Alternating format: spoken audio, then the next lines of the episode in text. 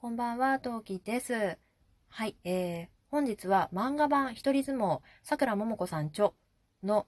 えー、感想を話していきたいと思います。作品の内容にもベッタベタ触れながら話していきますので、えー、これから読もうと思っていて、ネタバレ NG な方は違う配信を聞いてくださると大変に嬉しいです。それでは、陶器の今何名？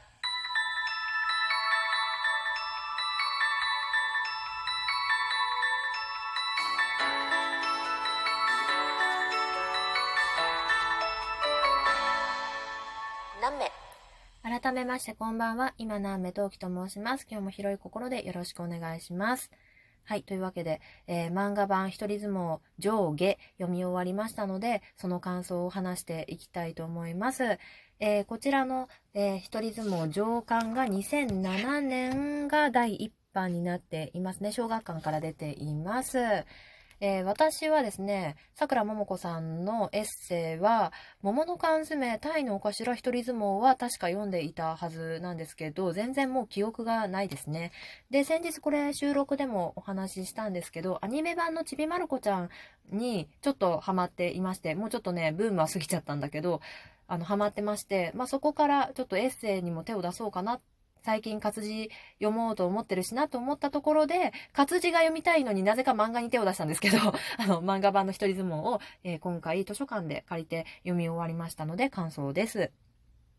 さて、ではネタバレ込みでちょっと感想を話していきたいと思います。漫画版一人相撲はですね、桜ももこさんの小学校5年生から大学、えー、短大ですね。短大の途中までのお話が書いてあります。えー、そうですね。小学校から行きましょうか。小学校一番最初のスタートは小学校5年生の生理の話から始まります。男女が分けられて、その生理のね、授業、授業というか生理の仕組みとかの説明を受けるところから始まって、で、桜さん的に言うと、えー、気持ち悪い、絶対なりたくない。なんで私は男子じゃなかったんだろう。痛いのかな？怖いな？嫌だな？めんどくさいな？って言って、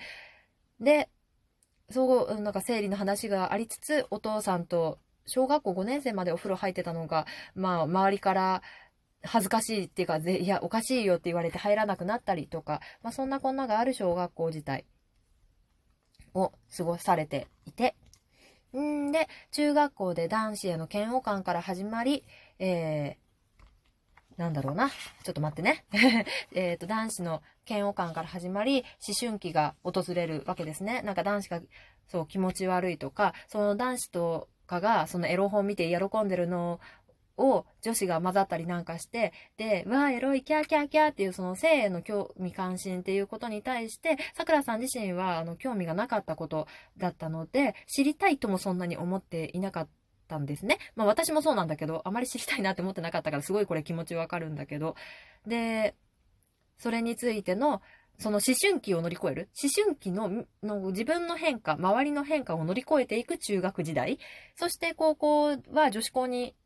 進学するんですけど、そのね、高校1年生の時は、すごく自由なクラスに当たるんですね。みんなそれぞれマイペース、もうめちゃめちゃマイペースの子が集まっちゃったっていう感じのクラスに当たるんですけど、そこでの、まあ夏休みまでのなんか、まあいろいろ、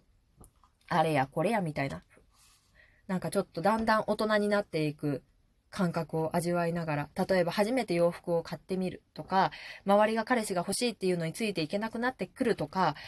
そんな感じの、あと部活に入ったけど全然行かなくて怒られるとかね、そういう話が入っている。一番長いのかな、高校時代の話が。はい。みたいな話がたくさん入っている高校なんですけど、この高校が多分ね、そう一番長いのかなっていうか一番長いんですよ。うん。でね、あ、そう、初恋とか書いてありますね。恋煩いとかね、あ、ありますね。うん。で、あと、あとそうだな。で、高校の話があって、で、その高校の途中から、高校3年生ぐらいからが転機なんですね。っていうのも、高校3年生からさくらさんはですね、やっぱ漫画家になりたいなっていう第一歩をきちんと歩み始めるんですよ。で、ずっとさくらさんはリボン一筋だったらしく、えー、リボンにね、投稿するんです。初めての漫画を頑張って書いて、夏休みかけて、ひと夏かけて一本少女漫画を書き上げて、それを投稿するんですけど、なんか、なんか送ってきてくれてありがとう賞みたいなやつに入るらしいんですね、どうやらは。ちょっと私リボン読んでないので、これがどういう賞なのかっていうのはちょっと想像でしかないんですけど、あ、かなり下の方の、なんか名前だけ載ってるみたいな状態の賞になるんですね。で、その、さくらさんがその賞をもらっていた時のタイミングでもう一息賞、要するにもうちょっとでデビューができますよっていう賞をもらっているのが、か、かの有名な、あの、矢沢愛さんがこの賞をもらっているんですね。で、そこで、ああ、矢沢愛さんすごく絵が上手だな。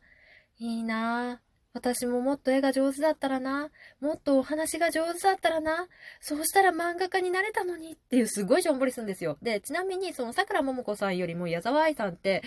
結構年下、結構かなちょっと年下らしいんですよ。同世代よりちょっと下ぐらいっぽいんですよね。これね、ちゃんとね、ちょっと下巻ね、2周目してないんですよ。上巻は2周したんだけど、ちょっと下巻が2周目できてなくて、ぼんやりで申し訳ないんですけど、気になる人はぜひ読んでみてくださいね。あの、ぼんやりとした、あの、内容に今説明をしているので。で、まあ、とにかくね、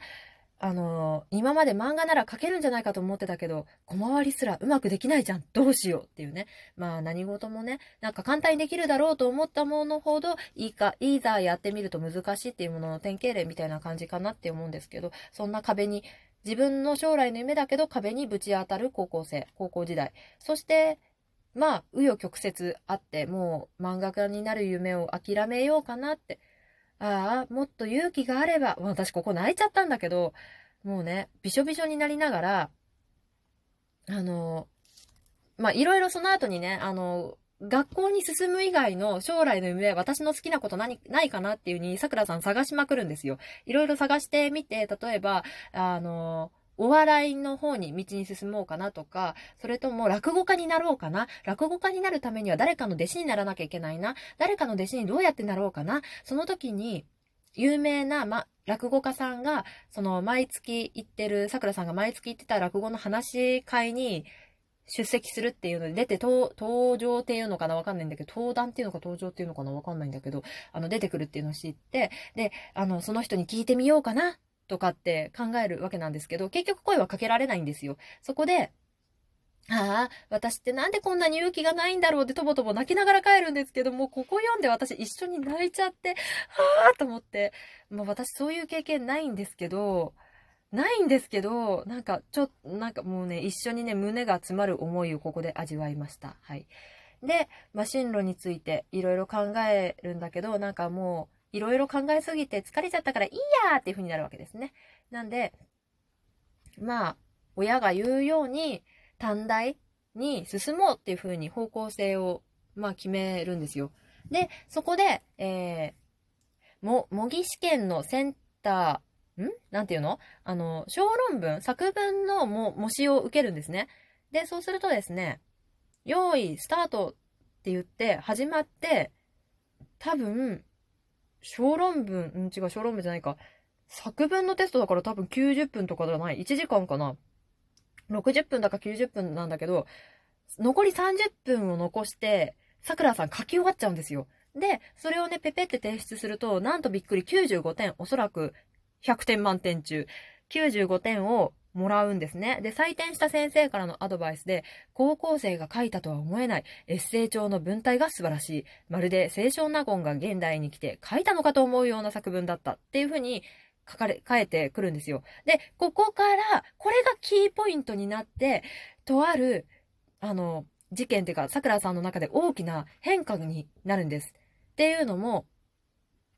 エッセイで漫画を描いてみるのはどうだろうって、ここで、えー、桜さんの中で方向が決まるんですね。そこで書いたのが、ちびまる子ちゃんの元になった漫画だと、元になったとかさ、まるちゃんだったとは書いてないんですけど、の方向性だったらしいです。で、そこからもうめちゃめちゃ、ま、あの、リボンにまた投稿する日々が始まるわけですね。で、ここが、投稿しまくってるのが大概、あの、だから、はんとね、春休み、春休みに書いてるんですね。書いて、投稿して、で、結果が出た結果、そこで、なんと、もう一息でしょう、言えないじゃん、もう一息でしょうをゲットすることが、もらうことができるんですね。で、そこからまあ短大には進むんですけど、ですけど、あの、まあ、その後、デビューが確か決まるとこまで行ったかな決まってる？ちょっと待ってね。えー、あ、ね、決まる、あそう、デビューが決まるとこまでですね、話は。デビューが決まるんですけど、その短大に行くときに、まあ、短大は行くとして、まあ、短大が終わったら、東京に行こうと。東京で一人暮らしをしよう。一人暮らしをするためにはこれだけのお金が、貯金が必要だから、あの2年間で私はバイトをして稼ごう。そのために、じゃあこういうことをしよう、ああいうことをしようってすごいドドドドドドっていろんなことをさくらさんは決めていくんですよね。で、で、えー、まあ、大学生活を送って、で、そこで最後に、えー、デビューすることが決まり、終わる。っていうのが、この一人相撲のストーリーなんですけど、これ実は、ですね、えー、えー、サブヒロインというか、とある有名な人物が、実はずっとこの小学校5年生から、まあ中学校はいないんだけど、中学3年間はいないんだけど、えー、小学校と高校時代3年間と、まあ卒業してもちょいちょい出てくる登場人物がおりまして、皆さんご存知の、ちびまる子ちゃん知ってる方はご存知の、たまちゃんなんですね。たまちゃんも、実は結構な変化があるんですよ。はい。まあ、そのあたりも含めまして、ちょっともう一本話していきたいと思いますので、よければそちらも聞いてください。それでは、次回配信でまたお会いしましょう。何名